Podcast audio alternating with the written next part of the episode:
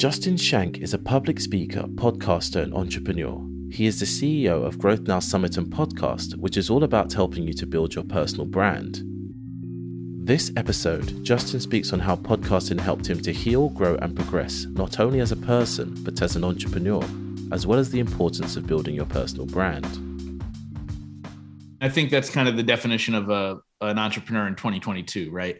Multiple streams of income, um, but but really it all stems for me from the podcast. So uh, I started podcasting about six years ago, uh, not really knowing what I was doing, not even knowing really where I, like where it may go. I had some dreams and some ideas potentially, but didn't actually think.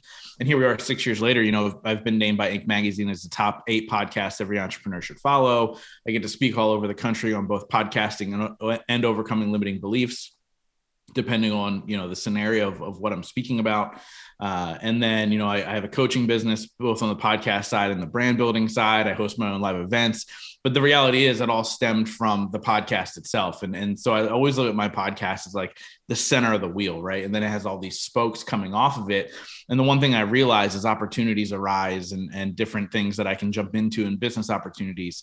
Uh, i always ask myself does, does this either uh, grow my impact that I'm trying to make in the world, or can it help somebody else's impact grow? And if the answer is yes to that, I'll always look into that opportunity. And so, so yeah, man, I'm your your typical entrepreneur uh, in 2022. People ask me all the time, "How do you want to be introduced?" You know, when I speak, and and I, and I always go, I always jokingly say Justin. Like I don't, I don't know how else that you'd want to introduce me, uh, but the reality is, I'm a podcaster, speaker, and entrepreneur, and um, you know, excited for for my own growth and and everybody else's growth around me. So, what what made you start the podcast six years ago? Because for me, six years ago, I was listening to podcasts, but there weren't that many available uh, like there are now. Now everybody has a podcast. Ironically, I have podcasts now, you know. But what made you think, oh, I want to start a podcast? You know, back in 2016. Yeah, you know, it, it's it's funny. I so first of all, six years ago, I mean, I would tell people I had a podcast, and they'd be like, "What's a podcast?" Right. Yeah. Uh, so the fact that you were listening in the UK of all places, the USA was starting to grow, and then the UK was kind of like secondary, and Australia kind of came in, and now all over the world. But uh, the fact that you were listening six years ago in the UK, con- congratulations! Like that's that's pretty amazing. But you know, uh, six years ago, I was kind of lost. Like I was in the corporate world not happy. I was doing well, you know, financially, but I wasn't happy. I wasn't fulfilled. And at that point in my life, I had three failed businesses that I tried to launch on my own. And I was, I was like, clearly I'm bad at this entrepreneur thing. Uh, and so I was like, let me create a podcast where I can interview entrepreneurs and pick their brain uh, and learn from them and then start to implement that into my life. And what ended up happening was six months before I launched the show, my mom lost a 20 year battle to opioids and it completely changed my perspective of life. Mm. Uh, it went from realizing that I was trying to appease society, mm-hmm. because society told me that once I got all the things and the the accolades and the house and the car and the girl and the everything else, then I'd be happy, fulfilled, and all the other things that people are truly chasing. Mm-hmm. When my mom when my mom passed away at the age of 58, I realized that it's about finding happiness now, mm. even if the things around you aren't necessarily great. Um, and so that is organically where the conversations went in the podcast. You know, although I inter- interview a lot of great entrepreneurs like Ed Mylett and Dean Graziosi, our conversations really took on the nature of like, tell me about your rock bottom moments. Let's be vulnerable a little bit. Let's share those things and realize that, yeah, people view individuals as as superheroes, uh, which is great. But the reality is they're just humans, just like you and I. Yeah. Uh, and so I went on. I, I always like to say the first two years of the podcast were for me uh, every single conversation I had was for me to learn how to self love, learn how to heal, learn how to grow, learn how to get better at relationships, learn how to get better at business, all those different things. And so what ended up formulating was we we actually talk about the four what I call the four pillars of life on the podcast, which is business, relationships, spirituality, and wellness and that's really kind of what I focus on. But I also get the cool opportunity to talk to celebrities and WWE wrestlers and uh, you know everything else in between. So super honored to be able to do what I do. But it really started at a place of hopelessness in a way uh, and has really given me the tools to be the man that I am today, which I, I like. I proudly say that I'm proud of the man that I am today, and I couldn't have said that six years ago. Um, and so, yeah, that's kind of the, the beginning phase of like, well, let's start this podcast. Because I, I, by the way, I listened to one podcast kind of, yeah, uh, before I started my podcast, so that was kind of my introduction. I was like, I think I could do that. Um, but but it really became a journey for me, man, for sure. Yeah. And so, in the first two years, you said it was mostly for you about you know building, growing, and learning, and, and sticking to those four pillars. So, what kind of changed for you in, in the third year? What what kind of clicked? Was it like the download numbers went through the roof and you were able to make money off it, or was it more so like you just kind of like ah, I think I have something here from these years of knowledge that I can actually use to help other people? Yeah, I think I think a little bit of yes to both. Um, and and what I mean by that is uh, what I realized about year one is when when I started to implement the things I was learning. And when I started to implement the things that I was learning, things started to click in my brain. Uh, business started to create opportunities, right? Or opportunities came in business, and opportunities started to show themselves. And I was like, "Wow, I really have something here." Um, when I say the first two years were for me, it's still for me. It's just a different level of opportunity and growth. Um, now, I'm fortunate enough that people pay attention all over the country. I, I get downloads in 100 countries every single week, and I'm in the top half percent in all podcasts in the world, which is mind blowing. And I don't say that, by the way, to to brag or to impress anybody. I say it to impress upon people that if I could do it, anybody really can, right? Yeah. And it was really just a consistency thing. And um, so I think for me, at this the second year, what ended up happening was there was a growth in in audio or audience, not audio. There was a growth in audience yeah. um, and opportunity, but also I was I was beginning to, or if not for, far along in the process of becoming the person that that began to lead individuals. Um, and so where it kind of started from a business standpoint was people and i'm sure you get these questions all the time sam but like when people people started to come to me and said hey can you help me with my podcast yeah and i was like sure and so that's kind of where business started and i started a podcast production and coaching company mm. but then i very quickly started working with with very famous influencers and all these other individuals. And it became more of like a brand building type of conversation because podcasting is easy now. Like honestly if you don't realize that you can google what what microphone do i buy and how to use it like that's your answer to that. The, the real question is how do i get the right branding? How do i face forward the right way? How do i do all these things? And so i started working with these big brands and these big influencers helping them do this. Um, and that was kind of the beginning stages. And then it, then it morphed into uh, became a growth coach where i help people build platforms and help kind of transform their lives in a way by building a business around who they are and their story and their brand. Um, and then obviously the live events started back in 2019 and, and then 2020 covid and then we're back to live events in may. So we're pretty excited about that. But um, you know it, it was really just an evolution right? But that started with where's the opportunity? And does it fit in with my mission and message? And, and the answer was was yes. And i dove in and um, and then i went full-time podcaster. So i've been a full-time podcaster for four years now um, which is which is really really cool. And, and it's been a really fun journey for me. Yeah. And and kind of following on from what you just said there about you know growing personal brands and building personal brands to even get to that point where you're you're willing to accept that as a as an option that you can have a personal brand and make money from it or be successful in in that regard you obviously have to overcome your own limiting beliefs. So I don't know if you want to say what your own personal limiting beliefs were per se, or whether you just want to talk about how you overcame those, because that is something that everybody struggles with. Even myself, I've struggled with that. So it's always good to see someone yeah. else's perspective. Dude, it's tough because I the thing is I, I still have limiting beliefs and so do my dear friends like ed Mylett and you know fabio viviani and all these things. Your limiting beliefs just change and evolve and and then and then they're a constant work in progress. Um, and i very much fought with the the limiting beliefs of worthiness um, the limiting belief of like who am i to to think that i can help an individual. Um, and so it, it was definitely a tough journey. And even when i began to do it um, I still had those like, who am I? Like, I would get, I remember getting off coaching calls with some of these people that I get to work with and just being like, eh, do I just cancel this? Am I doing the right thing? Do I cancel this client? Like, I feel like I'm not good enough. I'm not whatever. Mm. Um, and, and then I kind of began to shift my perspective. And so I realized that in limiting beliefs, which again, we all have, um, we have to begin to overcome them. And the first thing that we need to do is we need to realize where does this limiting belief come from? Uh, and so I started to do some research realizing that I overcame all these limiting beliefs over the first number of years in the podcast, I started to do some research and I was like, where do they, where do these really come from? Because we all have a ton of them. And so I realized that they come from four main places. The first one is society, right? Society says, I grew up poor and my parent was an addict and my dad was in jail. Therefore, I'm going to end up that way, right? Mm-hmm. So, therefore, I'm never going to be successful. I'm never going to do all those things. Society says you're a woman, you can't do something, you know, specific. You're a minority, you can't do something specific.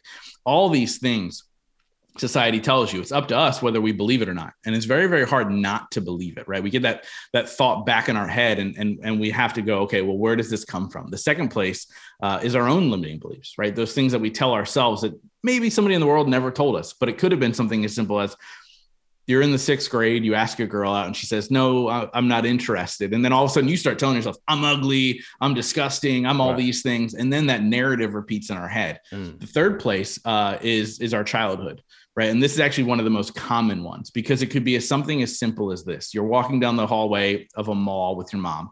And you and your mom bumps into a college friend and they go, Oh my gosh, and they get super excited. And you, as a four-year-old, tuck yourself behind your mom's leg and they go, oh, that's just Sam. He's just shy. Mm. Now all of a sudden you're going to carry this this tag of I'm just shy the rest of my life. But imagine how many implants as a child that happens. You're shy, you're hyperactive, you're not smart, you're slower than the rest, you're not enough. So all these things that happen as a child, we begin to believe ourselves and then the fourth one's probably the toughest one, even to recognize. It's the subconscious. It's ones that we chose to forget. Our conscious chose to forget, and it still lives in us subconsciously. That's usually a massive trauma in our life, right? Whether it be a sexual trauma or an abandonment thing or whatever, or, or some sort of physical abuse as a young child all those things that we that's a subconscious and then that kind of breeds the i'm not enough and all these things. By the way those things didn't happen to me thank goodness. But uh, we have to first acknowledge where is this coming from? Uh, and then we have to do three things to to really overcome them. And it's a very simple process but it's not easy mm. right? And so the first step is we have to get uncomfortable uh, and that could be as something as simple as deciding six years ago, I'm going to buy a $60 microphone and start a podcast. Right. Or I'm going to put myself in front of a group of people, even though I'm nervous to speak to them. Mm. Or, hey, I've been overweight a lot in my life. My uncomfortable is to commit to a physical a challenge of some kind, right? So first thing is get uncomfortable. Mm-hmm. The second one is surround yourself with the right people, right? right? When we talk about like the relationship portion of our life, are these people empowering you? Are these people going with you in this journey? Are these people telling you you're able to do it, or are they tearing you down and trying to bring you back to the person that you were? Mm-hmm. Uh, and then the third thing is take action because nothing works unless you do. And that third thing is very, very important. Like I said, like yeah, I decided to do a podcast. Uh, I then surrounded myself with the right people. You know, my family supported me. I had a co-host for the first uh, 64 episodes, uh, and then the third one was I took action. I actually showed up. I started to record and I started to put out. Was I uncomfortable? Yes. Was I afraid of judgment? Yes was I terrible? A hundred percent. Like I, I, always talk in these podcasts. I'm like, yeah, go back to the beginning um, and listen to how terrible I was as a podcast host and, and how I've evolved and grown. But the reality is, I don't want anybody to go back and listen to them. They were they were that bad. Yeah. And so when I look at that, I go, I realize this three step process breaks those limiting beliefs because those are the three things we do to get out of that limiting belief, put ourselves in an uncomfortable position, and then rewrite the narrative in our head to say, oh no, I am enough oh no, I can be a good podcast host. Oh no, I can be a public speaker. Oh no, I can write that book. Oh no, I can build this business. And so that is uh, really the life changing thing for me. And it's something I still implement to this day. Uh, whenever I feel those limiting beliefs really begin to pop up, that's those that three step process. Yeah. And so from com- overcoming your limiting beliefs, obviously you would feel like that's made you a better person but how did that also influence your entrepreneurial journey because you said you started off in the 9 to 5 life and then you had that kind of moment you're like right I, I don't like this i'm not enjoying this let me start the podcast not knowing that the podcast could become a form of you know income to you. So over those years or over these six years you've been building these entrepreneurial skills. So by overcoming your limiting beliefs how has that made you able to approach entrepreneurship in a better way? Yeah man i mean uh, it's everything because being an, an entrepreneur full time is a very uncomfortable place to be. You know, I uh, I have more money in a bank account than I've ever had before, and I'm still more worried about money than I ever have before because you don't know if it's still going to come right. So that's what, what I want to acknowledge first. It's always uncomfortable, mm. no matter how successful you are. That's why entrepreneurs who have a billion dollars they still thrive for more, mm. right? There's that fight or flight type of scenario. But for me, switching from the nine to five life to the full time entrepreneur life uh, was it was granted to me. It was given to me. I got fired from my last job, uh, which is a kind of a crazy story. So my last job, I worked for a, a, an organization that helps businesses, uh, and I ended up getting fired. And then actually, uh, within two and a half years after I was fired, it might have been two years after I was fired, um, they hired me back to go speak to their higher up organization, and they paid me more per minute than they used to pay me per hour. So that's that's crazy, right? So it was like this crazy, crazy thing. But I got fired from my job, which put me on that in that get uncomfortable position. Sometimes that uncomfortable position is given to us instead of chosen by us. Yeah. Uh, and what ended up happening was, although I made decent money at this job, I was the rich poor guy, right? I, I, I made a good amount of money, but then I spent it the second it came in. Yeah. Because I was young and single and and traveling and doing all these things. And so I right before I had gotten fired, I had agreed to speak at an event in Florida, and I live in I live in Pennsylvania. So I, I agreed to speak at an event in Florida. Now I, this is a time where the podcast was taking off, and I was being acknowledged by like Inc. magazine and stuff, but there was no real business. I was beginning to build one, but it wasn't creating an income really. And I got I said yes to speaking at this thing, and then I got fired. And I looked at my bank account and I realized I've got two options here. I can either pay my rent or I can pay to fly down to this event and and stay at a hotel and speak at it. Mm. That was my option. And so I decided to go down to Florida and speak at this event um, instead of paying my rent. and what ended up happening was the one night uh, a group of the speakers went out for a drink. Now, keep in mind, I, I wasn't sure if my credit cards were going to go through. That's where I was at this point. Yeah. And so we are sitting around in a circle. This is kind of a fun story. We're sitting around in a circle, and a guy was sitting to the left of me. His name's Mike Kim. He's now a dear friend of mine. Um, and he orders a drink. And what I realized was the drink that he ordered was a $65 glass of scotch. Um, and so they go around the table, and every single person around the table orders, I'll have the same thing. I'll do the same thing. Yeah, that's fine. I'll do that. And they get to me, and I'm sitting there going, "Oh my gosh, this is terrifying. I don't know if my credit card is going to go through, but I have to fit in, right? I have to. I have to be, be like, give me a Jack Daniels, please. yeah, right. They'll give me a water, right, with extra ice. But I was really just like, uh, I'll I'll do the same thing kind of like gulp. I hope my credit card goes through.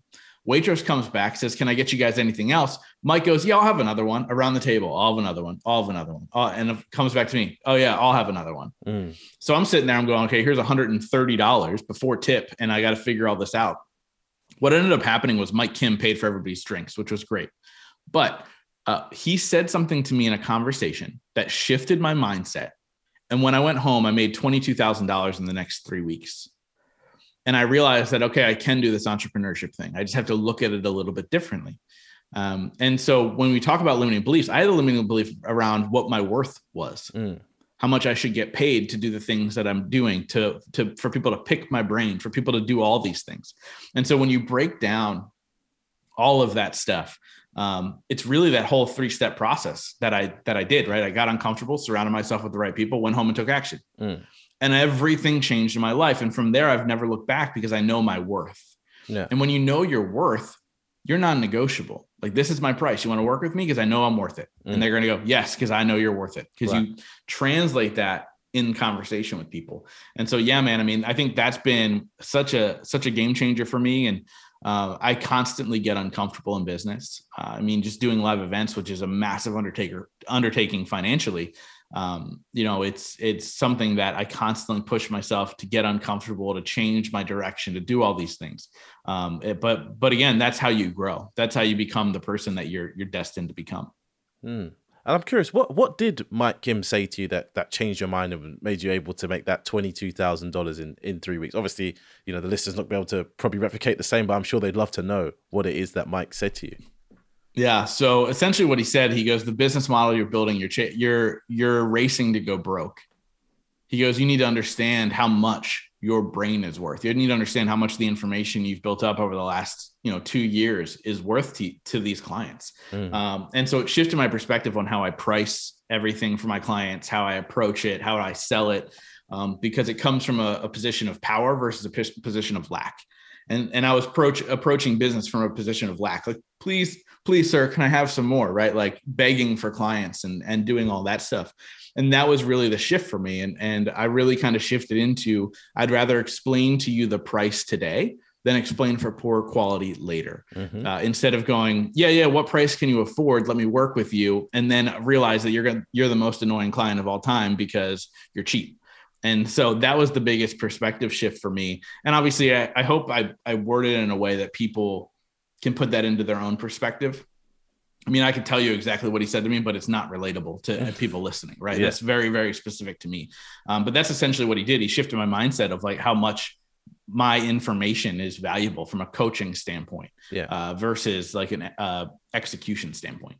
And so, I guess putting a price on the knowledge in your head, what was the kind of formula you're using? Because a lot of people will go, "Oh, that person's charging ten thousand dollars for a talk. I'm going to charge ten thousand dollars." When realistically, you might be worth five, six, seven times that because you're talking about a completely different topic to a smaller group of people yeah i think i think defining how much you're worth right? And and that takes time to build up like over time. You're not going to go from zero dollar keynote speaker to a hundred thousand dollar keynote speaker overnight. You have to build that worth time after time. Mm. now understand when i was teaching podcasting it wasn't a flooded market like it is now. Um, and no other person teaching it still to this day uh, has that has that tag from inc magazine. Mm. i also have a tag of you know um, being considered a an icon, an icon of influence in the new media space, and all these things that I've built up over time. And one of the greatest lessons I learned in pricing and understanding what it's worth. Every single potential new client that you talk to, raise your price until more people say no than yes. Yeah. And then you create your balance. And so I'm a person who I I work to live. I don't live to work. Mm. Right. I'm not, I'm not that entrepreneur who's working 90 hours a week and doing all these things. Um, so I said, well, how much do I have to make per hour to live the life that I want? And then how many hours do I have to work? And then I built up to get to that price point where I'm at now. And what happens is, you know, as you get that next client and you raise your price and you raise your price, you have enough clients at that dollar amount, you go back to your old clients and go, Hey, I'm raising prices. And the ones that no longer that you know no longer want to work with, they find themselves out the door. Yeah. And that's perfectly fine. And that's how you build that lifestyle with the financials that you want. Yeah, that's that's one thing I try to give advice to to people that are, you know, starting out on their entrepreneurial journey or even, you know, couple years or couple months in. Double your prices. Oh, that doesn't make any sense. I'm going to lose all my clients. No, double your prices. And let's say half the people stay on. You're making the same amount of money, half the amount of work. And they're like, that doesn't make sense. That's not going to work. And I think it's that thing about being uncomfortable that makes people like yourself able to succeed because you're willing to go, you know what? I'm willing to watch this all go to zero rather than not be paid my worth. Like you said, you you work to live, not live to work, which is a very mm-hmm. fun way to flip it because most people obviously sacrifice a lot of their time up front to enjoy two days at the end of their week, where they're just about got enough energy to go out on one day and, and and to me that's very backwards. Some people look at me and what I do and how I do it, and they go, "Yeah, but you could be doing X, Y, Z, making so much more money." It's like, but time. I have so much free time, and that is the yeah. the most valuable thing to me. Like I, I, don't know what you do with your free time if you have hobbies or anything like that, but I, I think time is probably the most valuable thing you can have as as a person in general. Oh, 100%. and and you know, I've built myself up to a place where I can enjoy life too beyond just time. Mm. And I think that's important, but it's also understanding like, and I think this is a really cool conversation to have right now. And I'm saying this from the standpoint of where I began of like chasing what society told me that I should have. Mm. Well, I'm not society, I'm Justin. Yeah. And so why am I chasing what they're telling me I need versus what it is I want? Mm. And I think that's where people have it backwards. Like you said, you people chase and chase and chase and chase their whole entire lives instead of just finding fulfillment with where they are right now. Everything could fall apart for me and I'll still be fulfilled. Yeah. Literally everything, like everything. Um, and I'll still be fulfilled and then I'll go rebuild. Yeah. But I'll be happy in the whole entire process. And I'd rather be uncomfortable for a short amount of time than miserable my whole entire life. Yeah and that's what people end up doing they're miserable their whole entire life and then they retire and then they they realize that their knee hurts too bad for them even to go play the golf that they said they were going to play uh, and then and and then that's it right to chase the what the million dollars the 10 million dollars the whatever here's the thing when we're chasing something say you have a goal of a million dollars awesome i applaud you i i want to help you get there i want to do all these things right I, I, it's awesome but i promise you when you get to the million the next thing you're going to say to yourself is, how do I make 10 million? Exactly. That's not the answer to, to your problems, right? I always say that people look at their goals as the antidote to the antidote to their illness.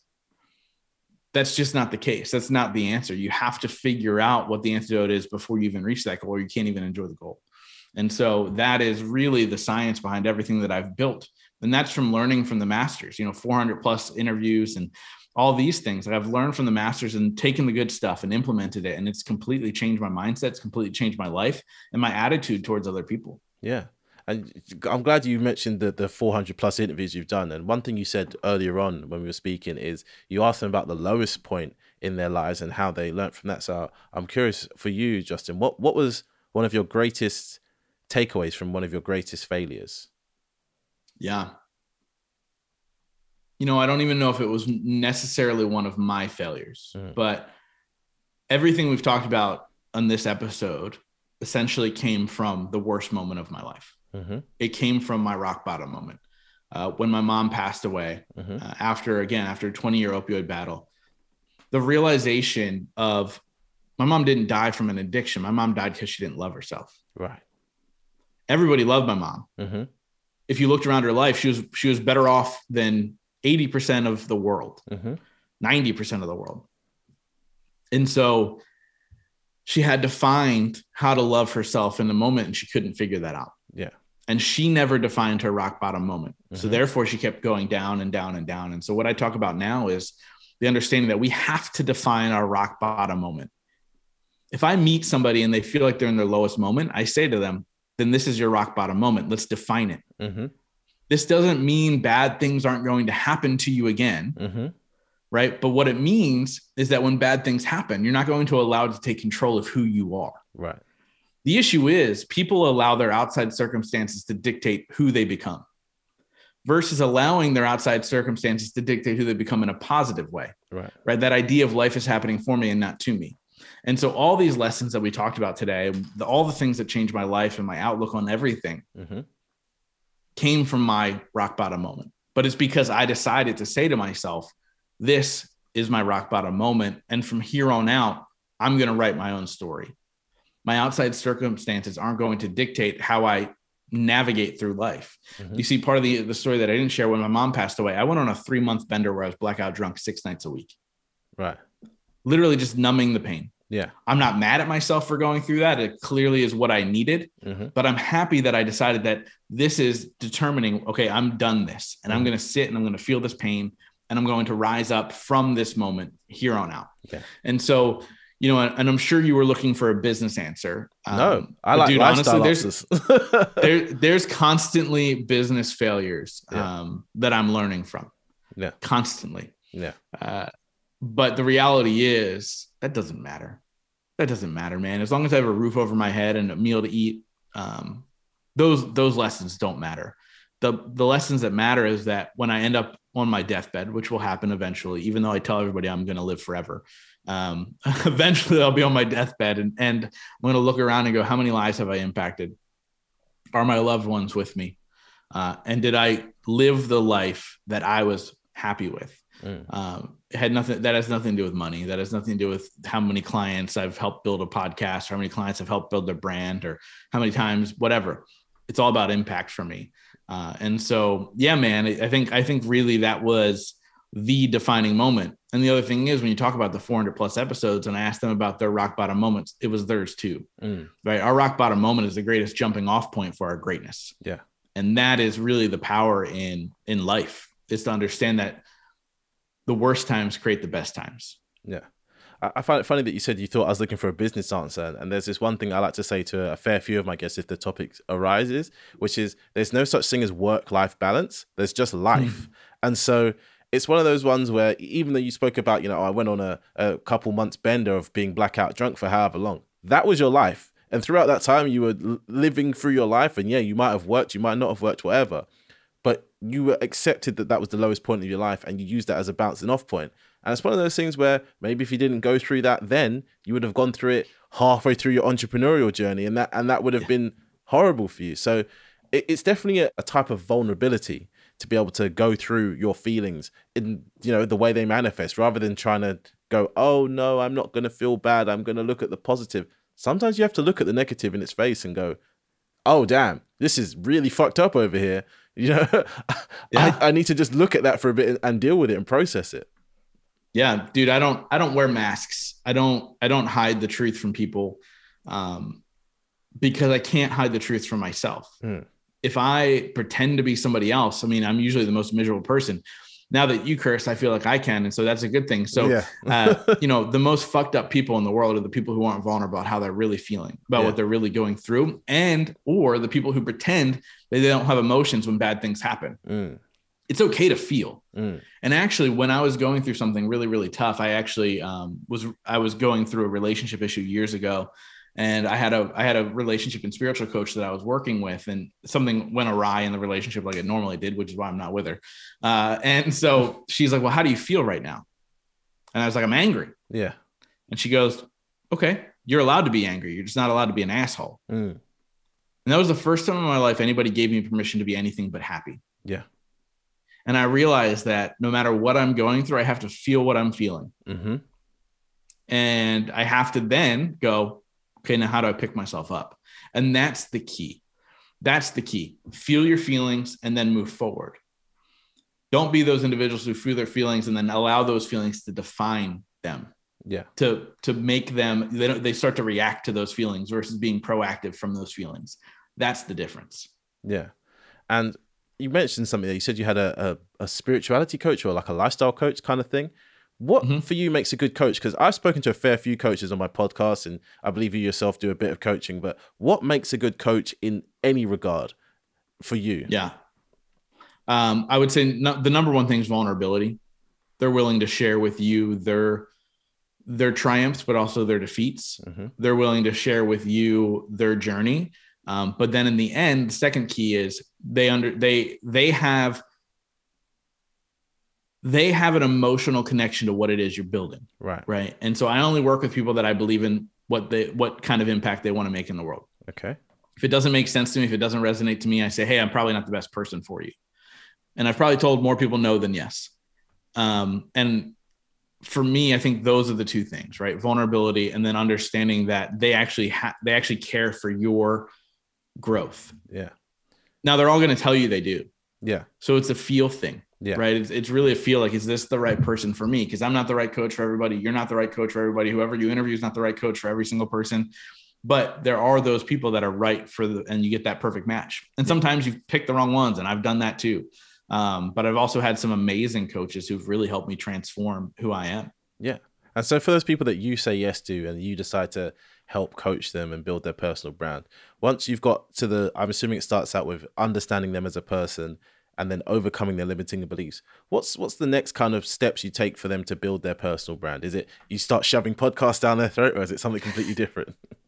yeah all, all i do is i go yeah you start listening to podcasts no i mean for me um as we go through that process of understanding what do you want in this life what kind of impact do you want to make helping them overcome those limiting beliefs uh, we then find the power within their story. Right. and every single person has power in their story Mhm. right? Like a lot of people hear my story. I had a 1.7 gpa in high school. My mom battled opioids. My dad was in jail. And people go well i don't have a story like that. Mm, i go yeah but you have a specific story for you. Mhm. and the, one of the greatest things I ever heard from a coach was at any given time, based off of the sheer number of people in this world, at any given time, there are 75,000 people in the world Yeah. that need to hear your message specifically from you. Right. And how selfish of you not to do that, Mhm. not to share, not to make an impact. And so your story is very, very valuable. And the pain you went through is very understandable, right? Like it, it needs to be said that I get it. Like even though it doesn't relate necessarily to my story, because guess what? My story doesn't relate to somebody who's lived on the street. Yeah. My story doesn't relate to somebody whose parents were shot right in front of them. Mhm. All these things, right? Um, it's really about perspective of understanding that your story has power. And so we take their story and then we turn that into their superpower. Uh, we help them define their perfect client. Uh, and then we start to build out what it is they need to do to get those clients and begin to build a, a, a large business around it. Yeah. And I think one thing I find quite amazing is, you know, some people might look at, at my life or other people's lives and go, oh, you haven't really come across many hardships. You know, there's people that have been homeless, people that, like you said, all these horrible things have happened to them.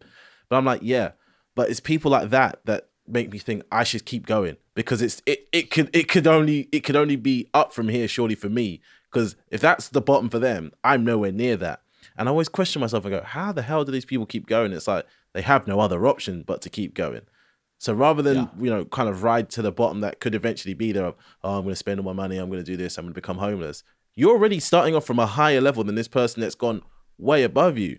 Why not try to you know start start on that that um what's that word? Like a like a kick-started level of it already. You already got some momentum going. Keep going with that momentum. Yeah. No, 100%. And it's funny. Like people are like, well, people won't, be, I'm not relatable. People can't relate, or I can't relate to you, Mm. right? All these things. Um, the fun fact is, a majority of my clients are 50 something year old women. Mm. And so when you talk about how are we relating, because because here's the thing it's about vulnerability. And so who's some of the most vulnerable people in the world? 50 something year old women. Yeah. Um, but then I'll, I'm going to say this, right? Like your story might not relate to me. Your life that you've been through might not be my life that I've been through. You're in London, I'm in Reading, Pennsylvania, like all these things. Mm. Um, but let me ask these questions. You don't have to answer, but I, this is how I, I talk with individuals. I go, okay, have you ever thought to yourself, I'm not good enough to do that? Yeah. I, I'm going to answer them, by the way. So, yeah, I have that have, have you ever thought to yourself, I'm not good enough to, or I, I don't deserve that kind of success that somebody else has? See, that changed for me about five, maybe 10 years ago. And, and the reason why I say five, 10 years ago is because once I became an adult, I realized that I was like, there's no rules out here. Do you know what I mean? You're entitled to what you want, out, like if you try for it. But go on. Hundred percent. But before that, you did say that to yourself, Yeah. right? Right. Did you ever say to yourself, um, "I'm not deserving of the relationships I desire"? Yes. But that was also because I was a fucked up person, which is a completely No, different conversation to be had, you know, off air at a different time. But yeah. No, dude. And honestly, me too. Right. Like, so I, I get that. Right. And, and have you ever thought to yourself, you know, I'm not somebody like a Joe Rogan. I'm not somebody like a whoever. So therefore, I can't have the millions of people paying attention to me. But I should just be okay with my small little piece of pie. Yeah. Most definitely. Yeah. Most definitely. thought Hundred that. percent. Yeah. Guess what? I ask you those questions because that's me. Yeah. And so, therefore, because our life circumstances are so completely different, it doesn't matter because what's in our mind is Mm. very much the same. That's the human condition, Yeah. Right? And so, when we go through those types of thought processes, all of a sudden, you and I are the same. hmm By the way, that can solve the whole entire world's problems right now yeah. you're all the same. Yeah. This is this is literally. And by the way, every single person who is Mhm. listening to this, unless actually they're defined as like a narcissist and all these egomaniacs, all these things, they said yes to all those questions as well. Yeah. And so, therefore, we can then connect on that level and then we can begin to do the work. Yeah. And the only difference between this person that I'm talking to and me is that I've already done that work. Does that mean I'm done the work? Hell no, I'm still growing. Mm. That, that's why five years from now, we're going to have different clients than I have now. Mm. Um, but the, the reality is, we all have a connection. Mm. And I know that I can help anybody who's had those kind of doubts in their mind to really begin to overcome them and then really build that business to where they need it to be and then have that business work for them so they can go enjoy the life that they've they've actually they're actually craving. Not the life they say they're craving, not the life that the society said they needed, but the life that they are actually craving. Yeah. And I'm curious because you said, you know, oh, all my clients are mostly 50 year old plus women. How did you find your first few clients? Obviously, they weren't all 50 year old women in the beginning, but where did you go looking for these people and, and how did you end up in this kind of very niche market away from yourself? Yeah, well, first, first they they came to me um, just because I had the podcast, right? So people were like, "Oh, can you help me with that?" Um, and then I got really specific with who it was I wanted to work with uh, because I realized that a lot of my clients at the time were terrible and annoying, and I was like, "This is I'm miserable. Like I'm just miserable." And so I got really clear on who that was, and then I found a way to get into their space. Uh, and I found a way to make a connection with them. And I found a way to say, Hey, I can help you with that. Um, and that's what people miss is like they just they're just praying and hoping the right people show up. By the way, Sam, if you don't know this, podcasting is the greatest networking tool of all time. Yeah, most definitely. A number of my clients from past and present have been guests on my podcast. Mm. It wasn't on purpose, but there was some intentionality with it, right? I Mhm. said to myself, whenever I want to guest on my show, I say, do do I see myself being friends with that person? Yeah. Do I see myself aligning with that individual in some way, shape, or form? Mhm. Um, and what I mean by aligning is could be, hey, we're friends, or could be we end up working together, or could be they speak at my event, or could be um, we're just there to support each other in some way, shape, or form. Right. So some of these people become my client because we'll have a conversation. I tell them what I do, and they go, "Wow, that seems really interesting. I've been thinking about that." Mm. Or hey, or they go, "Oh wow." You know the stuff you're talking about with limiting beliefs that makes sense to me. Um, I know some people who are struggling with that. Let me make a connection. Yeah. Um, and so all of my clients have been through word of mouth hmm or me building relationships. Yeah. And honestly, uh, relationships are so key. hmm Uh, I, I start every relationship that I have with a give first mentality. Yeah. And then what comes from it just happens, right? Like I don't I don't ask for much. I don't ask for anything really. Uh, I really just I always end conversations with if there's anything I can help you with, please let me know. Yeah. Uh, and then what builds from there builds from there, whether we stay in touch or we don't. And and I mean 400 it's like 420 something episodes now. Do I stay in touch with all of them? Absolutely not. It's impossible. Um, it'd be impossible, right? Yeah. But you know, I find out who my core people are, Mhm. and I make sure I hold them in my circle, and I keep them close to me because they're the people that allow me to whether whether it's getting clients or allow me to feel better or allow me to whatever. Uh, so there, that's a very very important piece to understand that. You know, although mine started out pretty basic, Mhm. it's become very, very intentional since then because I only want to work with who I want to work with. Justin, you seem quite knowledgeable and quite intelligent, and I'm not sure whether that's something you learned from the School of Hard Knocks or if that's something you learned like in books or you know from certain podcasts. So, where do you tend to do most of your learning? dude I, first of all i don't know if anybody's ever called me intelligent in my life so i i feel so good right now and i appreciate it um it, it's well it certainly wasn't school school uh, Mm. like i said I, I found myself with a 1.7 gpa in high school at one point which is Right. Which is uh terrible Yeah. obviously i don't know if do you have do you have gpas in london No, we don't, but I understand it. Is it got up to a 4.0 GPA is good? yeah 4.0 is per that's all straight a's Okay, um so so 1.7 is essentially like d's okay, yeah. Not the Yeah, not the not goes the brain of, of the bunch. Yeah, got you. Okay. Yeah, yeah, yeah. Um, and so, so yes to everything you said, right? Uh, school hard knocks, going through what I went through, and and at a very very young age, becoming very self aware. Mhm. I always like to say, I used to say all the time that I was the only fourteen year old who would rather hang out with forty year olds than other fourteen year olds. Yeah. Um, and it's because of what I went through. So I'm I'm a, I'm very much an old soul. hmm Um, and then at 19 years old, I was handed a, a book called Who Moved My Cheese, which I introduced me to read self no way, Justin. I literally read that like three months ago. It's a thin little pamphlet of a book, but it Yep. changed my whole. Mi- that is creepy because everybody I spoke to doesn't know about that book, but it's the best book you could ever read. Go on, sorry, Justin. T- It, Tell them it really is. And so when everybody somebody says, "What one book do you recommend?" I say that book. Yeah, It's life changing, Mm, um, and it's super easy to read, which was a win for me at the age of 19 with my ADD. yeah, And so I was like, I got to get through this, right? And so that introduced me to this idea that I can learn from people even if they're not in my space. Mhm. Uh, and then, really honestly, I've always been good at asking the right questions, Mm. hence podcasting. But when I got into podcasting, I really started to ask the right questions to the right people yeah, and started to implement, like I said, implement those things into my life and then help other people implement those things into their life. I'm by far a genius or a very educated person or any of those things, but uh, I've done the work. Mm. And when you do the work and you truly do the work, it's easy to teach it. yeah, Right. There's way too many people in the world who are life coaches who are sleeping on their parents' couches, Mm. who are podcast coaches who have who have 37 episodes. Somebody reached out to me recently and and tried to sell me podcast services and they don't even have a podcast. Yeah. Like there's too much of that, right? There's Mhm. there's people that are 40 pounds overweight trying to teach people how to lose weight. Mm. There are all these things. And so I feel like the people that can just speak on a topic, the people who just get it, can relate it, can do all these things, those are the individuals who've actually done the work. yeah, And I think that's something when, as we talk about finding a coach and doing all those things, as we talk about that stuff, I think that's something people should be aware of. You know, it, does this person make sense? Did they actually live it or are they just selling me something, right? Did they buy a certificate yeah, for an online course that said they're the life coach or have they done it and lived through it? And is this the person I want to work with? And so I think for me, it's more than anything, it's a school of hard knocks, but then also learning from mentors, um, you know, reading books.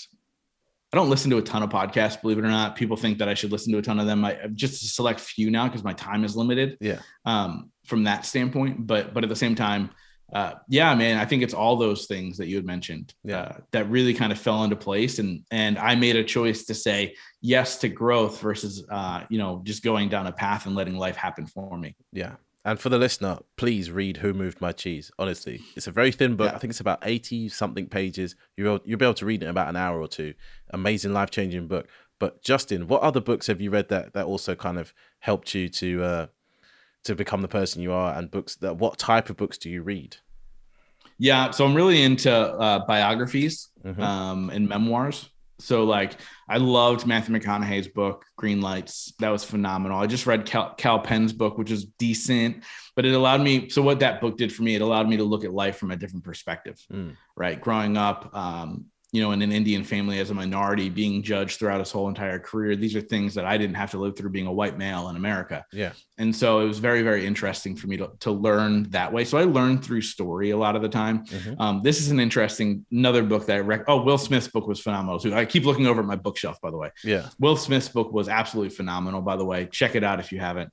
Um, but I will say that uh, there's a book that I recommend to everybody, which is really, it has nothing to do with self help, uh, but it's a book written by a guy named Rob Bell called What is the Bible?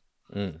Um, and it really talks about how I won't get into it. We don't, we don't need to have a religious conversation, but it's a fascinating conversation uh, around what is the Bible? What is organized religion? What is faith? Mm. Um, by the way, Rob Bell is very much a Christian, former pastor. Right. Um, very, very intriguing book for anybody, Christian, non-Christian, religious, not religious, whatever. Mhm. Um, that book is is phenomenal for somebody to read. It gives you a different perspective, and what that did for me more than anything was it allowed me to take a step back Mhm. and look at the worldview from a, a bigger angle. Yeah. Right? It's not just the way I see it. It- things are the way it needs to be seen, whatever. So it allowed me to question things more, right? Mm. As we look at how the world has changed so much in the last number of years, uh, last two years, it's allowed me to step back and look at the greater perspective of everything. Yeah. I think that's one thing that you can kind of get better at in life. Everyone can get better at in life is asking yourself the right questions, whether it's a why or a what or when did I do this and etc. etc. But one thing I want to ask you, Justin, it's normally kind of like my, my closing question for for most guests is what brings you the most joy in the line of work that you do? I think I think seeing true breakthrough in somebody's mindset. Whether that's, I mean, that's across the board. I mean, we do retreats, and I have my live event, and you know, obviously, uh, even my podcast clients, I see that aha moment breakthrough, where they realize that they're worthy enough to build what it is they're building. I had a potential client call last night, and about 30 seconds into the call, I realized she couldn't afford me. So I spent 45 minutes on the phone with her, and by the end, she was crying understanding that she is worthy enough to go and build this thing that was just an idea. I think for me, that is um, that's that's the breakthrough for me when people realize that they're worthy of the life that they desire. Where can the people find you online? Yeah, man, I don't know where your listenership is, um, but I have a live event coming up in Pennsylvania called Growth Now Summit Live. Phenomenal speakers, people like Nick Santonastasso and four-time Emmy winner Chris Van Vliet, and, and myself. I'm speaking too. Surprise! Um, but but so they can go to growthnowsummit.com to get tickets. Here's something really cool that I did though, because again, my my whole entire life is about impact. I understand that you're in London and whoever else may be in London, and um, it's kind of hard to travel in last minute, right, to get there by May. Uh, but they can go to growthnowsummit.com and sign up to watch the main stage virtually for free all day Saturday. Uh, so you can just go in, sign up right on there, and they can get all the information there. Um, and uh, yeah, so if they're listening overseas and they can't make it in time, they can go to growthnowsummit.com. Although there is somebody coming from the UK, just just throwing it out there, just just letting people know. It's Uh, and then and then wherever they're listening to this podcast, they can uh, listen to mine. So if they find the Growth Now movement, just search it wherever they listen to this, and and if it resonates with them, what I like to say is click the subscribe button and come on the journey with me because that's all this is. We're all on a journey, and uh, when we do it together in a community uh, and we work together from that standpoint, it, it makes a world of difference. Thank you for listening to People Explained. New episodes come out every Monday. We would appreciate it if you gave us a review on Apple Podcasts and shared this episode with a friend.